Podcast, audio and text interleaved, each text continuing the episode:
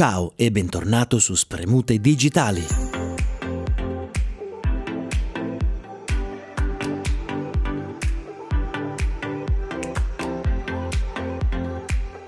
Eccomi ancora in questo tetro spazio digitale, un po' intimo e un po' a parlare delle qualità fondamentali di un buon processo di empowerment.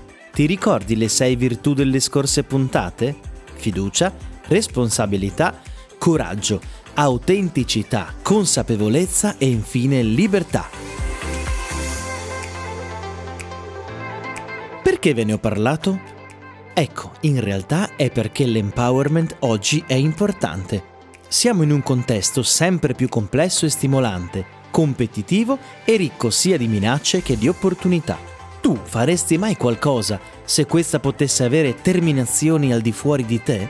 Nella fattispecie, in un mondo in cui la tecnologia ha portato a termini di sviluppo radicalmente più rapidi e veloci di sempre, affideresti qualcosa a dipendenze che non siano te e solo te? Con estrema difficoltà ed anche in quel caso sarebbe una tua scelta e una tua responsabilità. Lo sviluppo tecnologico ha portato alla definizione di nuovi termini per il mondo, il cosiddetto VUCA, volatility, uncertainty, complexity, ambiguity, che misto alla situazione pandemica non è che ci porti ad avere grosse sicurezze. Ci ha anzi portato ad un cambio di prospettiva drastico sulle nostre abitudini e sulle nostre vite. L'incertezza è l'unica certezza, questo ci ha dimostrato, ma ha reso più rapida l'adozione di contromisure.